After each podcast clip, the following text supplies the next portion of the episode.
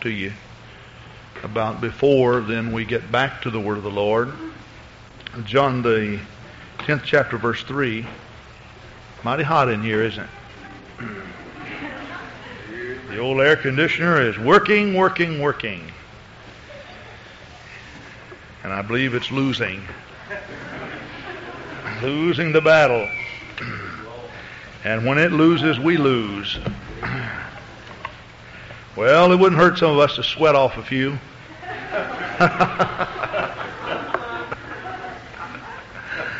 I know what you're saying. Speak for yourself, Brother Grant. John 10, verse 3. To him the porter openeth, and the sheep hear his voice, and he calleth his own sheep by name, and leadeth them out. I want to talk to you tonight on the subject, Jesus, my personal Savior. Yes, I know Jesus. Praise God. Praise God. Personal Savior. You see, sometimes as church grows, people can become involved collectively in the church, but not individually with God. And that's a very dangerous thing for a person to do. And you will find cases in the Old Testament. While unity is such a great place to be, it's such a precious place to be, to have unity. You'll find that every now and then, God calls some of the greatest cooperators to stand alone. Joseph, for the most part, was reared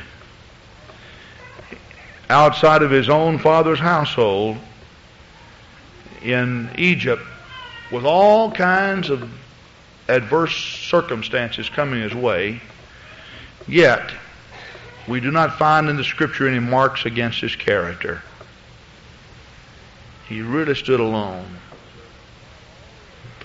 While all of Israel went into Babylonian captivity, Daniel was a man who, for the most part, stood alone. Now, there were others, the 3 Hebrew children who went in the fiery furnace.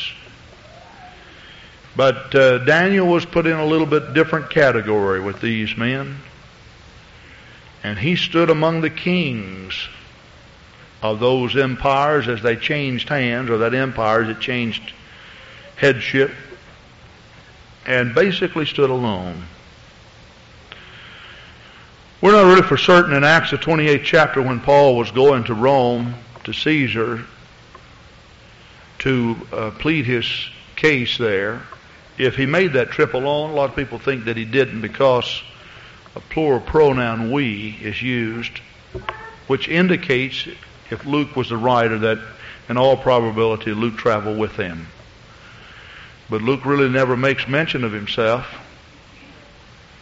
And Paul was shipwrecked going across the Mediterranean. He had already forewarned the people that they should not sail.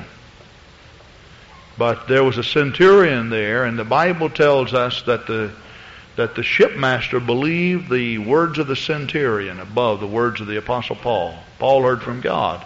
He said, we better not make this trip. The centurion said, nothing's going to happen.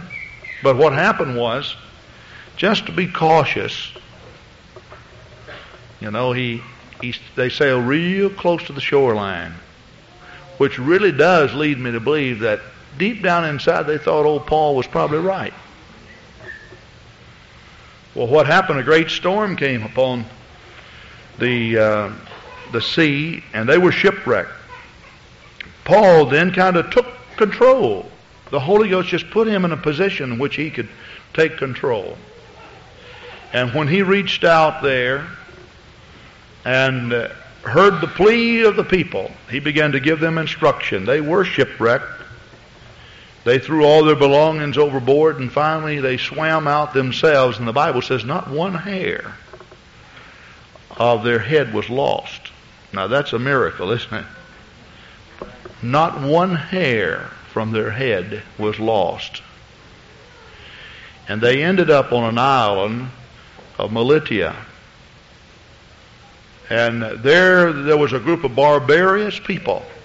Now here's a man who is in chains. They have already taken the chains off of him now, because all of a sudden God changes the circumstance and Paul is in control. Isn't that something, how God can turn things around? And so what happens is that the barbarous people, seeing that they were all cold, they began to build a fire. Now I can just see in Paul's mind, see, Paul was this kind of man. Wherever he was going to do his part. And while he was the prisoner, he really had no obligation to anybody.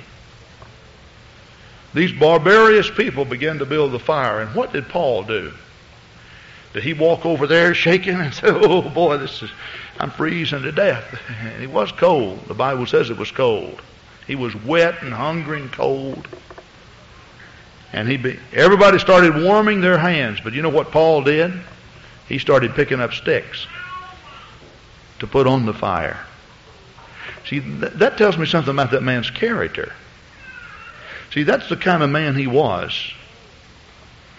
Paul was determined, if I get warmth from the fire, I'm going to do my part in contributing to that fire. And you know, there are times in your Christian experience, and the reason why that I talk to you in the terms of the physical and ask you to do your part, because you cannot separate the physical from the spiritual. And for the most part, people who are too lazy to do that which is physical is also too lazy to do the spiritual. And Paul was just the type of man that he was going to do his part. Nobody was forcing him. He could have warmed his hands. He was the prisoner. I mean, who could have made him do anything? They locked him up because he didn't do what they wanted him to do to start with. But it was just his nature. And I can just see Paul when he picks up sticks. If somebody would have walked up and asked him, "Paul, why are you picking up sticks?" I'm sure he would have looked up to say, "To build my fire. I know there's enough Holy Ghost in this place to fill the whole world." And God is an omnipresent God. He's every place.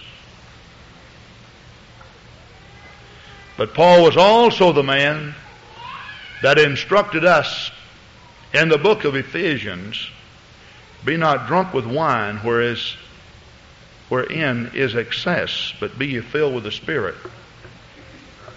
Paul was the type man, he wanted his own Holy Ghost too. He's going to build his own fire. I like to see people who, spiritually speaking, can build their own fires. And when the viper came out of that fire, what did Paul do? It latched itself onto his hand.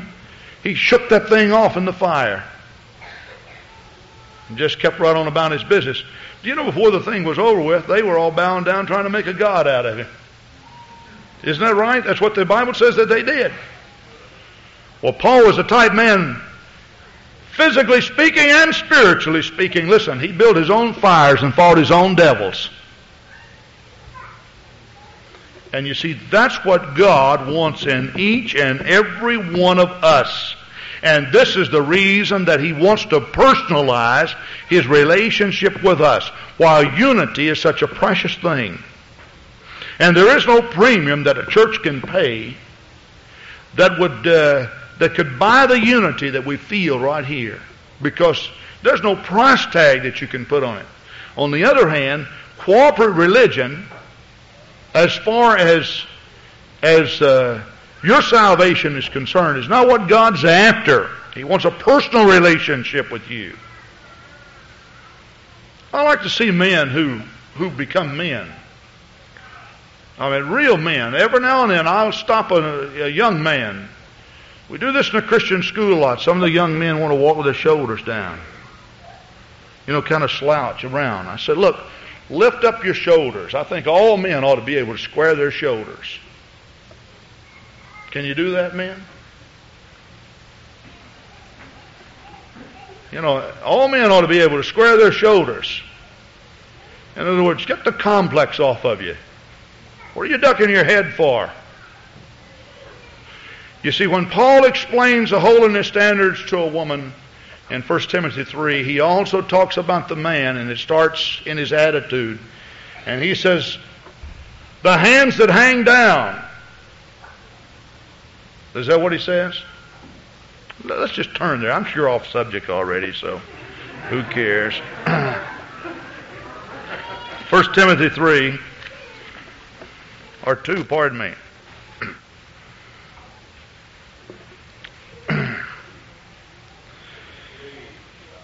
First Timothy 2, verse 8. I will therefore that men pray everywhere, lifting up holy hands without wrath and doubting.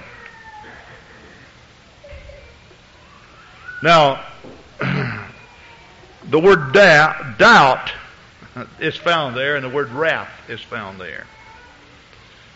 And this kind of represents a complex that people can live under.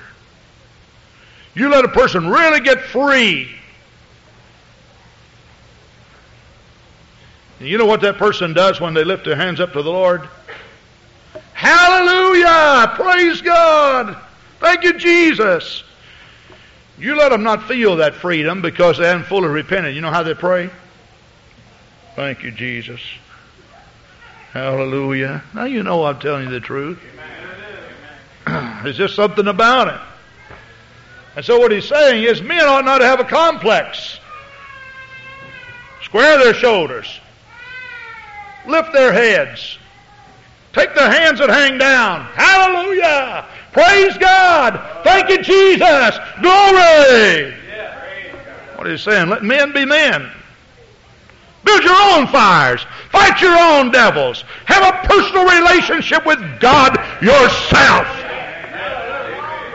Praise God. Now that's what I get out of all of that. That's what Paul is saying. And that's, you know, if there's anything that the devil wants to do, is to make you feel that you attend a good church that's on fire and you're a part of it, yet down inside you're not feeling the necessity of contributing like everybody else.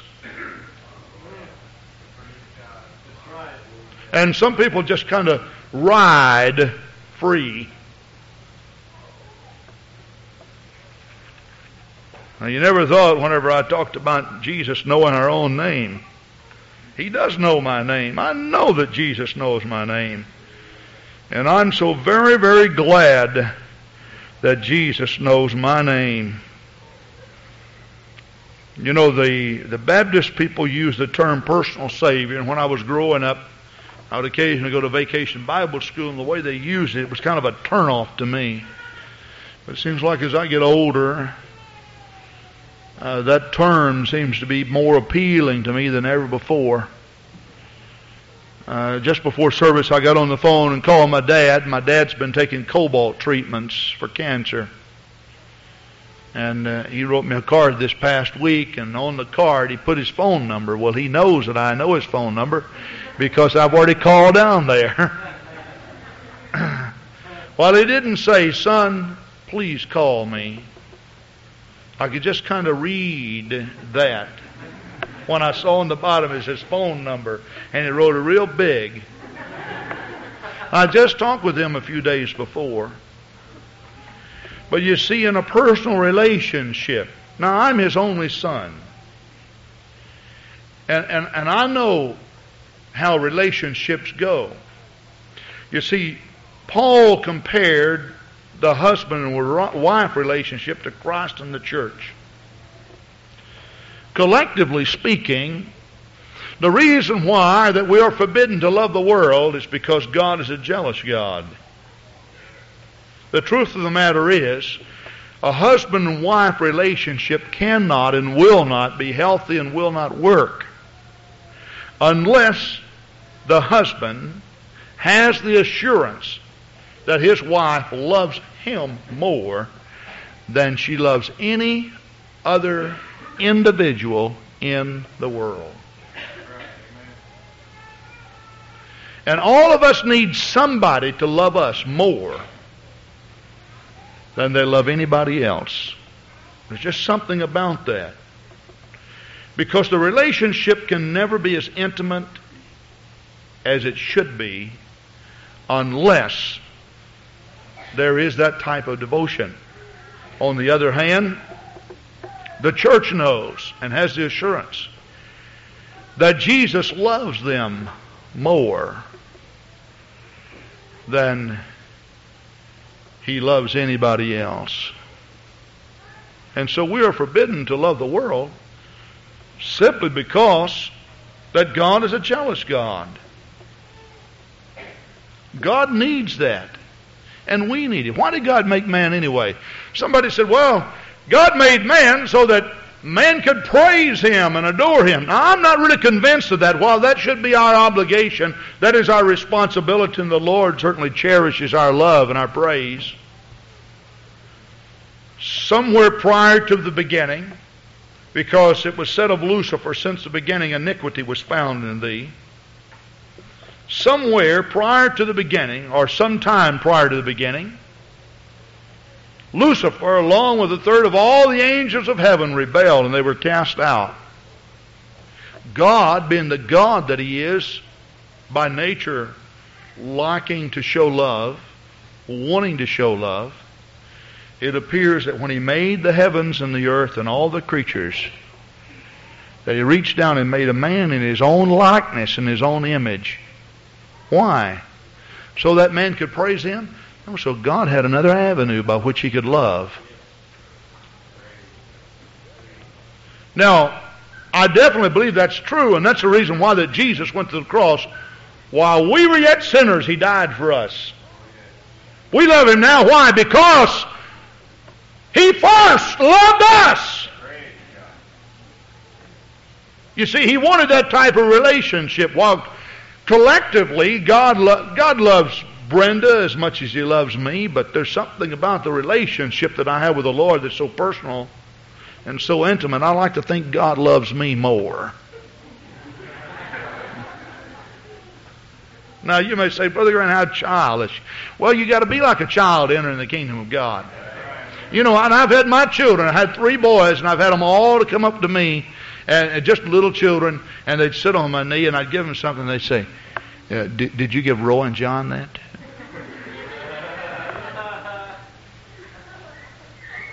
And you could read between the lines, and what you were reading is, do something for me that you don't do for anybody else.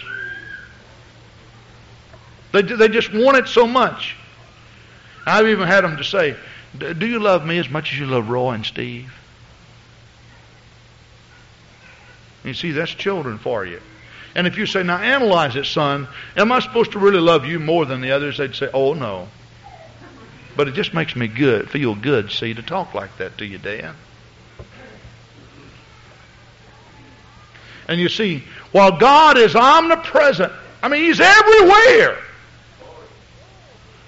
You cannot go anywhere where God is not.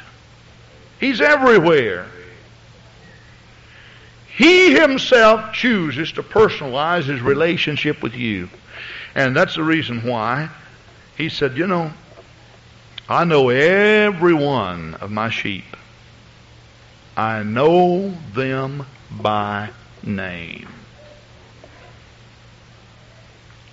Doesn't it make you feel good to know that God knows your name? Perry Hicks, Brian Downey, Rich Brown, Pat Huber. Doesn't that make you feel good? When you get down on your knees to know that Jesus Christ is not just the universal presence of a supreme power,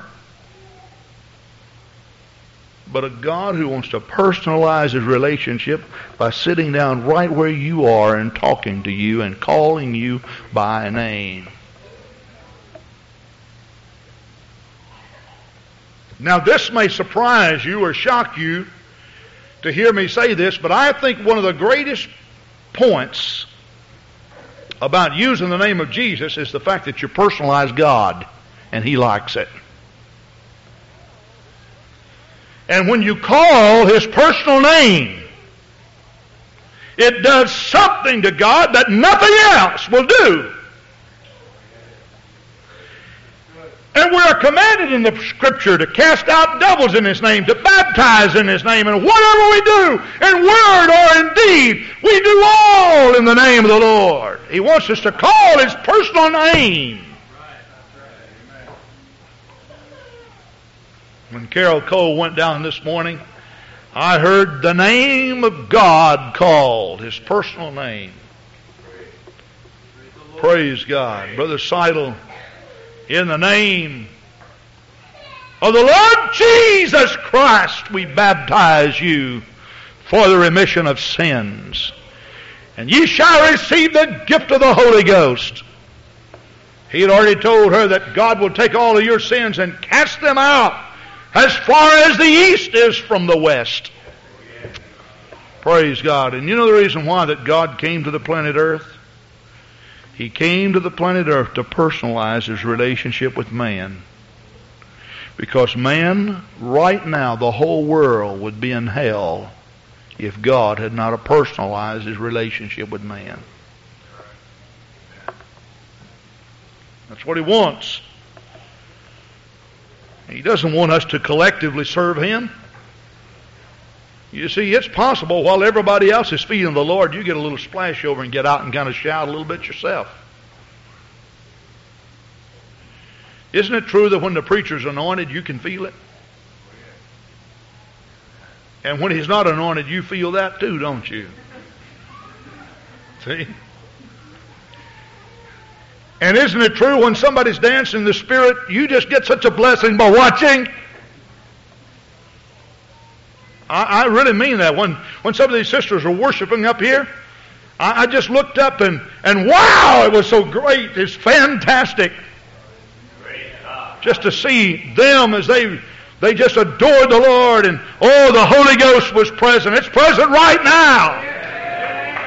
Hallelujah, hallelujah, hallelujah, hallelujah. And you can sit collectively in a church where we're giving a victory hand clap like we are right now. Let's do that. And you see, everybody feels victory. I mean, everybody feels victory. There are people feeling victory right now that's never felt a personal victory in their whole life, though. Praise God, praise God, praise God. Hallelujah, hallelujah, hallelujah, hallelujah. But you see, what you got to learn to do is stand on your own two feet, build your own fires, cast out your own devils, and feel victory by yourself. Praise God. That's what God wants. Hallelujah. Hallelujah. Praise God. Praise God. I say that's what God wants. Hallelujah. Hallelujah. And I've told you this, and I've even told the Lord. There have been times in my soul when I didn't feel like praising the Lord. I'd be tired and I'd be weary. I'd get up from the bed where I was trying to pray, the bedside. I use that as a family altar in the evening. I've gone out on the patio and I've lifted my hands, and there I just began to pray, and I said, "Now, Lord, I feel very tired and I'm weary." But you see, if all the weeping I do, and if all the praying I do, and if all the shouting I do, and if the only time I feel victory is when I'm with my brother and my sister, I'm most hypocritical. Because this was never meant to be confined to the four walls of a building. But God, let me feel victory right out here. And right there in the blackness of the night, as you lift your hands, somehow you can just feel that your spirit is being lifted up past the stars, past the moon, past all the planets. And there you got your own victory. Clap your hands and talk in tongues and feel God and feel victory for yourself. Hallelujah. There's nobody around to hear you. Nobody, but it's just a relationship that you're enjoying personally with God. Now, Lord, I know your name. Your name is Jesus. You know my name. It's John Grant. And Jesus, one day I took your name. That means I'm associated with you. You had to know me, Lord, for you called me out of a world of sin. You forgave all my sins when I appeared before the judgment seat of Christ. Lord, you'll never leave me. You'll never forsake me. At least you told me that in the Bible. I believe it, God. Now you see, I want more than a pulpit relationship. I want more than a collective, cooperative relationship. I love my brothers and I love my sisters, and there's nothing that can compensate for that. But on the other hand, Lord, separate and apart from that, I also need something personal. Let's talk about something, Lord, that I never talked to anybody about before. And then you begin to talk to the Lord about your problems and so forth. Listen, I've told the Lord about a lot of things that, and I've asked God, now, Lord, I want you to talk to me about my problems. If you see things in me that's not complimentary to you, if there's some attitude that's gotten me, if some bitterness has come upon me, for some reason I am not merciful as I'm supposed to be or whatever, if I'm not as charitable, God, I want you to talk to me, Lord. Just talk to me. Last evening I went out on the patio, and I guess this is the reason why I can say this. Such a beautiful time with the Lord. 2 chairs out there, one was empty. I sat in one, and the Lord just, I know he came by, and he sat right there, and I talked to him just like I'm talking to you tonight.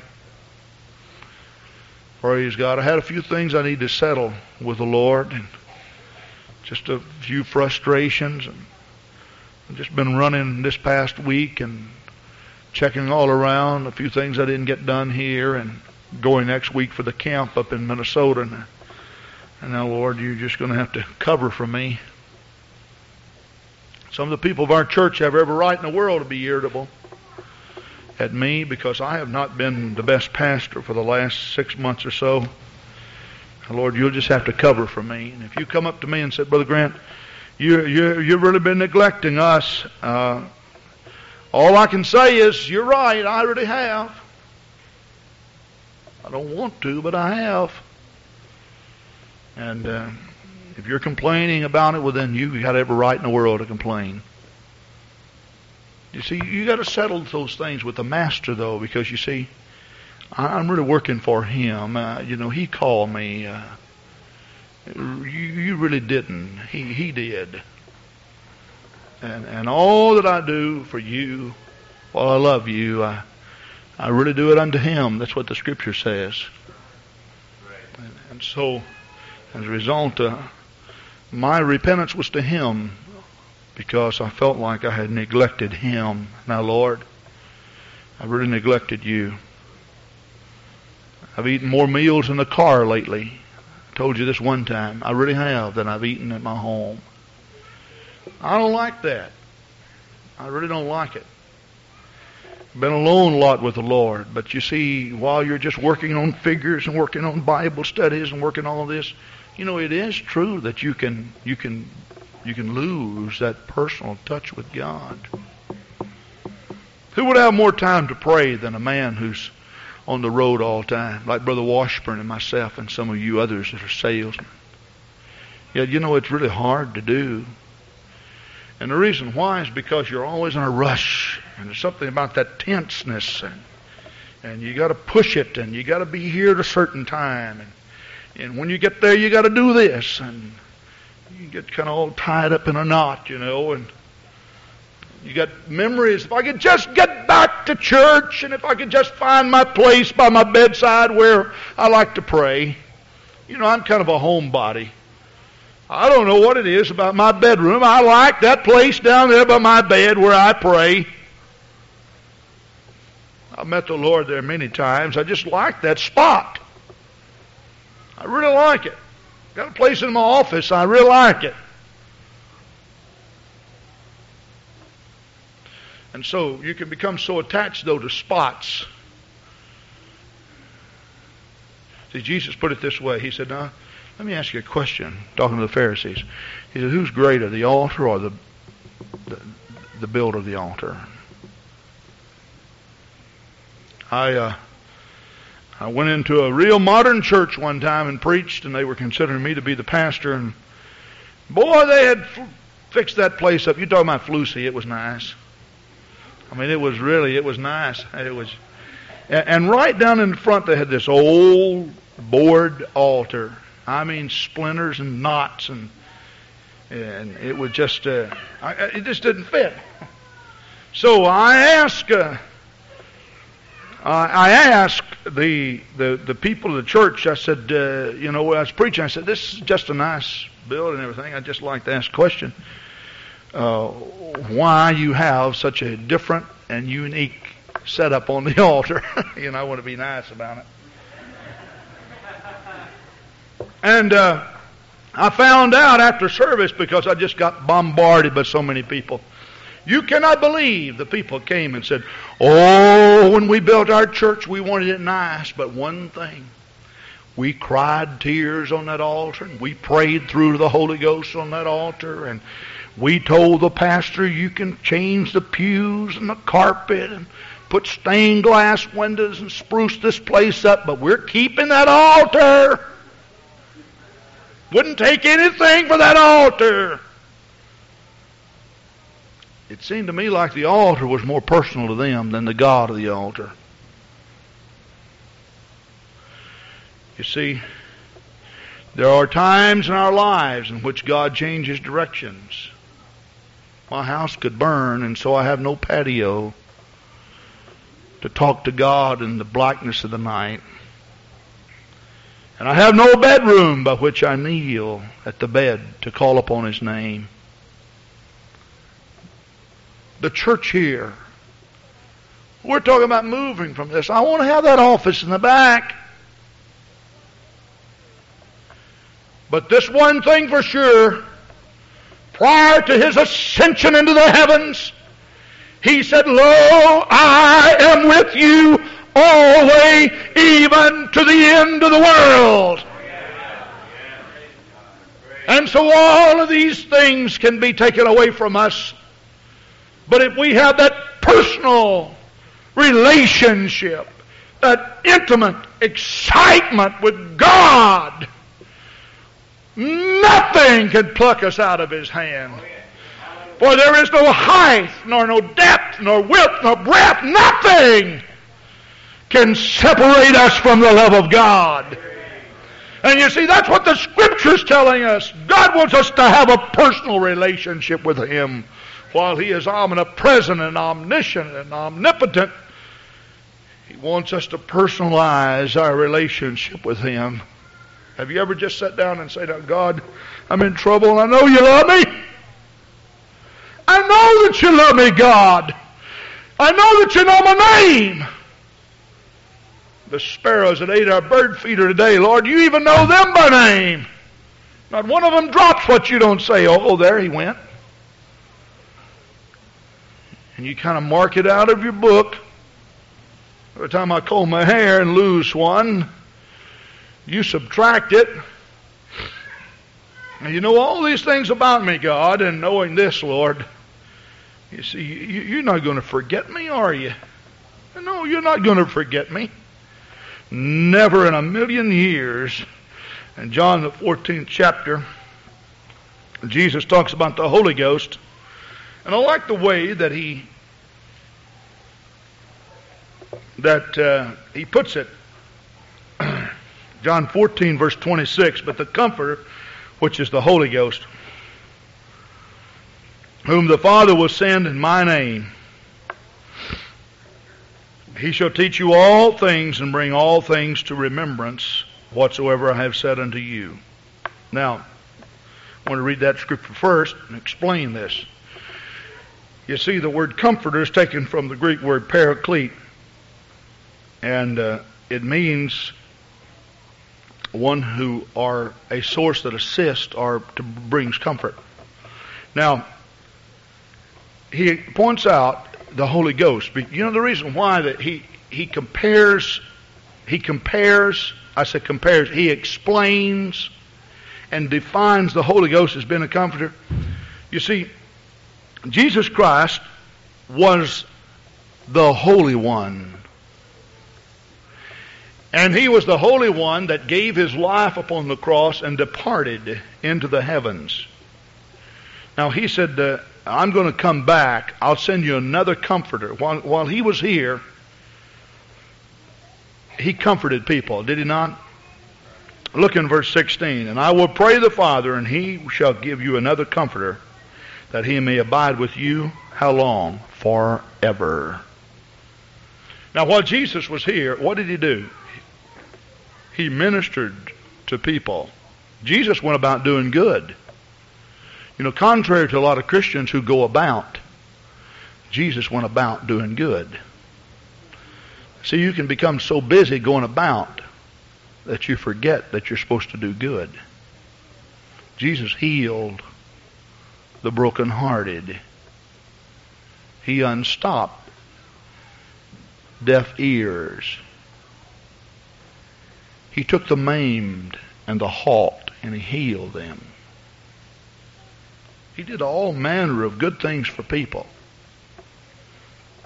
I have seen a few films in my lifetime about Jesus, and I just never have liked any of them that I've seen, because they made Jesus appear to be such a spooky individual. Like maybe he was connected to the unseen world in such a way that you know, he just kind of captured everybody.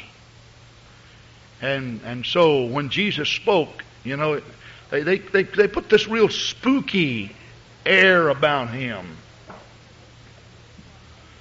They're trying their best to make him look like deity.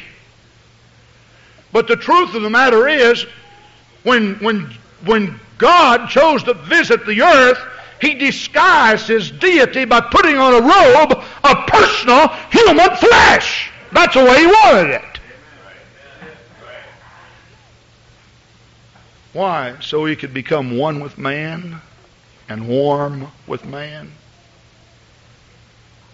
This is the reason why when they came around, they looked and they said, "Are you a man or are you God? You do the works of God, but you look so much like a man." Isaiah the prophet even said, "There is no beauty that we should desire to look upon him." Was he handsome? Well, he might have been an average guy as far as good looks is concerned, but not to the point that when he walked in, they said, "What a knockout!" Wasn't that type of man? He was the type of man who could just be around for a while. You know, even a couple of times when he stopped performing miracles, he slipped out among them unnoticed. Where did that common-looking guy go? He kind of got lost among the crowd. Now, when Jesus was here, he was a comforter.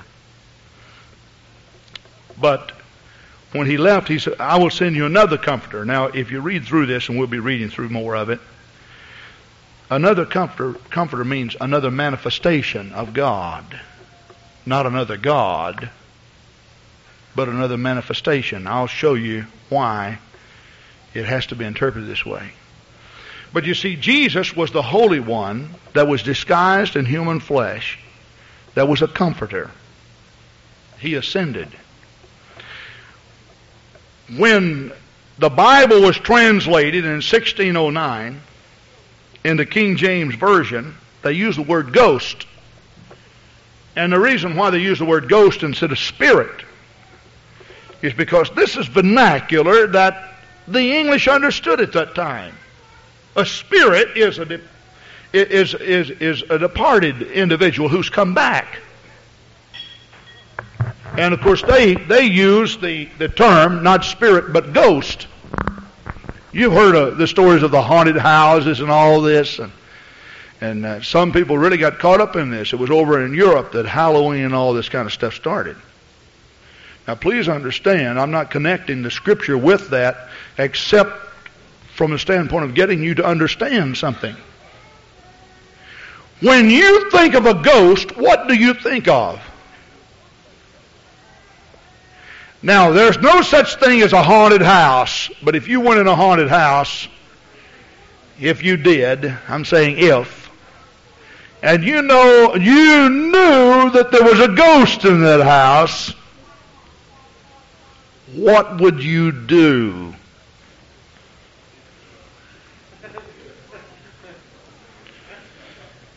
You'd probably slip around.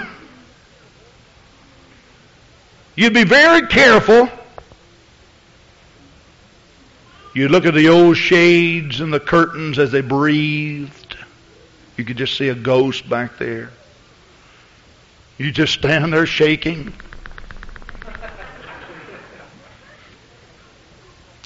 Well, you see, Jesus knew when he talked about the Spirit and he talked about God that that was going to be the reaction of these people.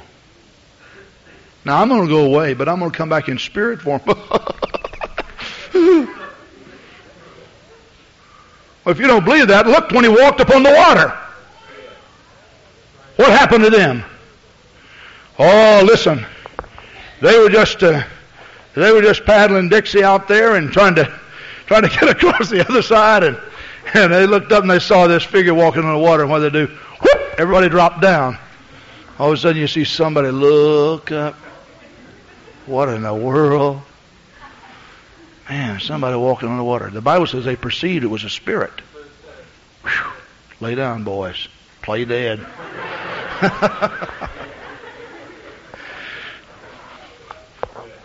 When Jesus saw them,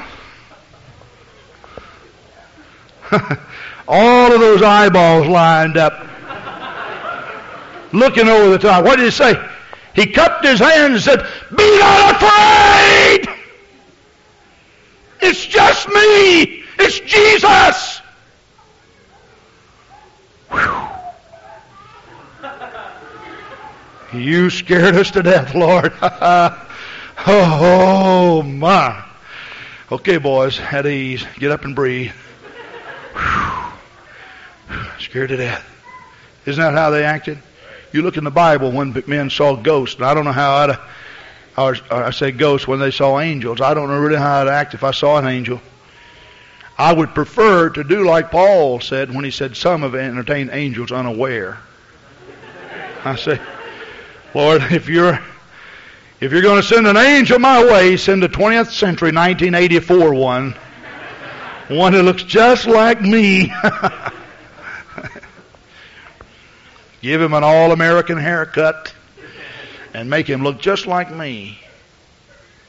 And you know the Lord does that, but he doesn't always do it that way because, you see, there were times when people just scared to death of angels. And you see, when the Lord spoke of the Spirit that's going to come back, he said, now, before you get all uptight about this Spirit that's going to come back is going to be it's going to be different. It's going to be a comforter. I'll use my wife here. Come up here, Sister Grant. Now, basically, from the Greek, what the comforter meant here was, you have seen many, many times individuals who have lost loved ones. Have you ever gone to a funeral and you have seen that sobbing mother or that sobbing wife walk up to the casket? And she was so heartbroken that she couldn't even stand up. And the comforter from the Greek means one who goes alongside to assist the brokenhearted and the bereaved. And quite often you'll find some family member, it's all right, honey,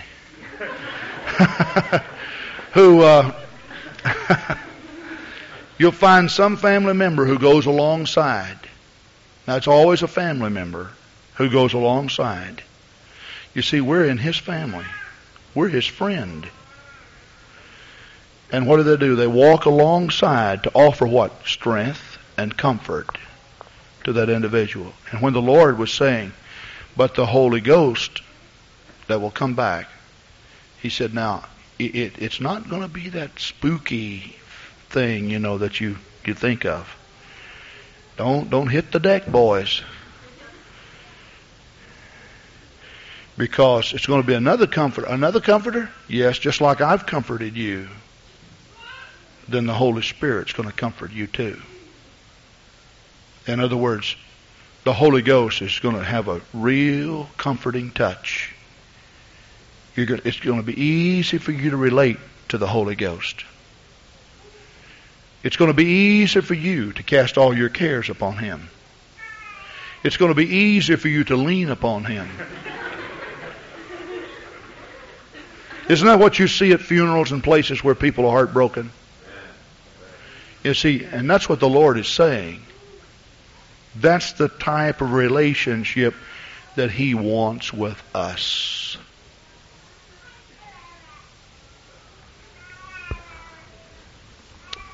That's it, brothers. And I will pray the Father, and He shall give you another Comforter, that He may abide with you forever. And the Spirit of truth, whom the world cannot receive, because it seeth Him not, neither knoweth Him. But ye know Him, for He dwelleth with you, and shall be in you. Now, He said, He dwelleth with you. He's talking of Himself. But it shall be in you.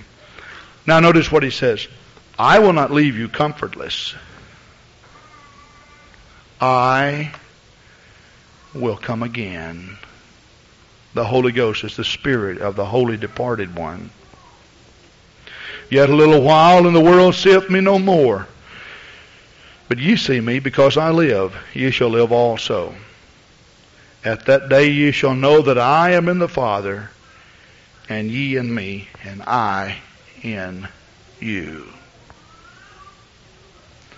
You see, that's the real type of relationship that God wants with us. Now, I spoke this morning on the foundation of the church, and I explained Revelation 21, where the names of the apostles were on the foundations of the city.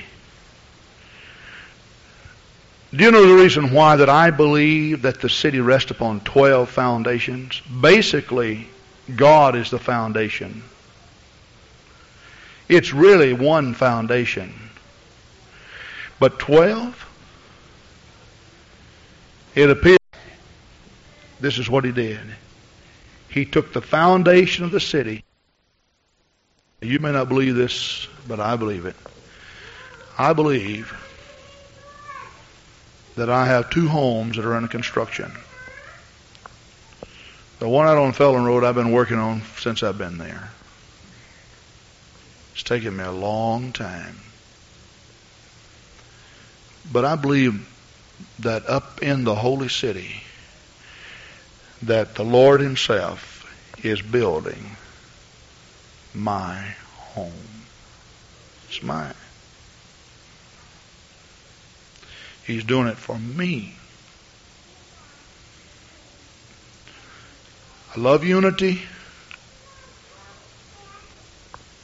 but corporate victory is not enough for this preacher. I want it myself with God.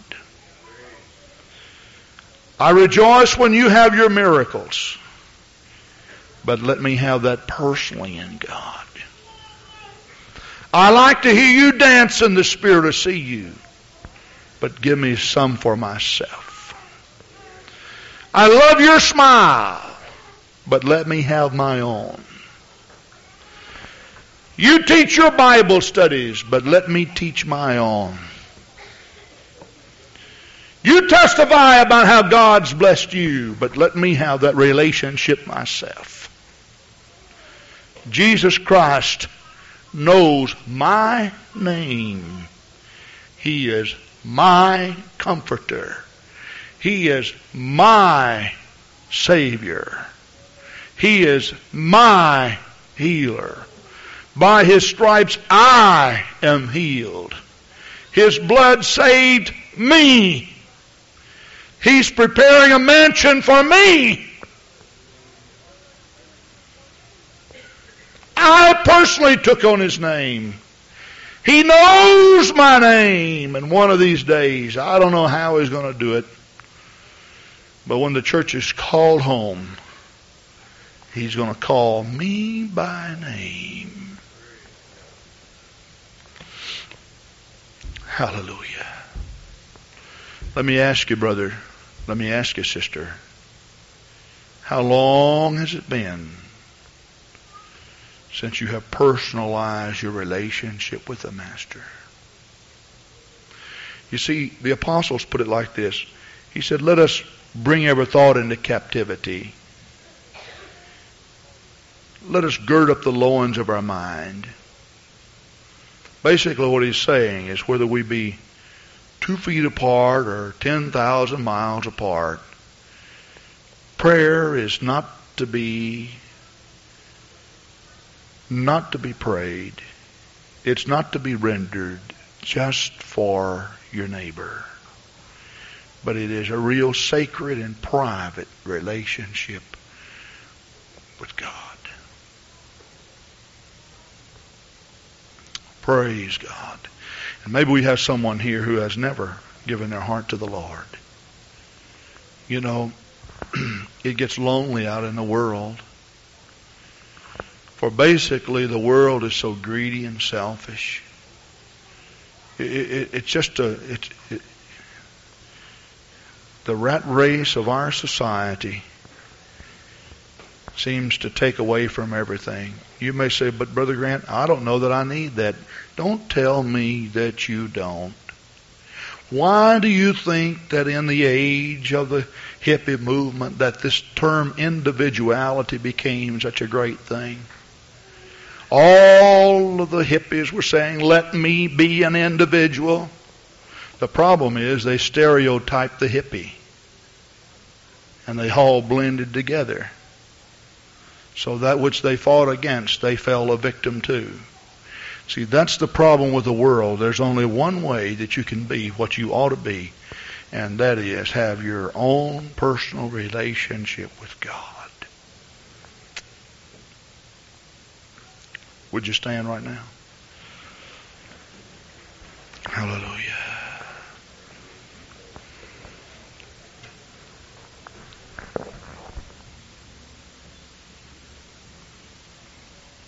We sing a beautiful chorus here entitled, Come Into My Chamber, Sweet Holy Spirit. I want to sing it. I want to sing it directly to the Lord, and you do the same. On both sides of our pulpit, there is a place for you to kneel and pray. And for some reason, it's been some time since you've really called upon the name of the Lord the way you should. Why don't you just step out and come up here and bury your head right down between your arms and call on His name personally. Come into my chamber, sweet Holy Spirit. Speak to me gently as I close the door. Heavenly lover, let thy presence hover. Shekinah unending is all I long for. You know, my dad had been down in the cancer clinic. They let him come home for the weekend because he wanted to go to church, and he's going back in the morning. My closing remarks to him went like this: Dad, it means a lot to be able to talk to you, and I sure love you. He began to weep, and he said, you know, son, it means so much for me to hear you say that. And did you know that God is listening and longing for you to say, I love you, Jesus. I love you, Lord. You've always been with me, God. You've stuck by my side. That's what He wants from you. That's what He wants from me. Come into my chamber, sweet Holy Spirit. Speak to me gently as I close the door. Heavenly lover, let thy presence hover. Shekinah unending is all I long for. People are coming already. Sing it, Sister Grant. Would you step out right now and come and give your heart to the Lord? Step out right now. Create a personal relationship. Start an intimacy with the Lord that He's wanting and you want. As I close the door,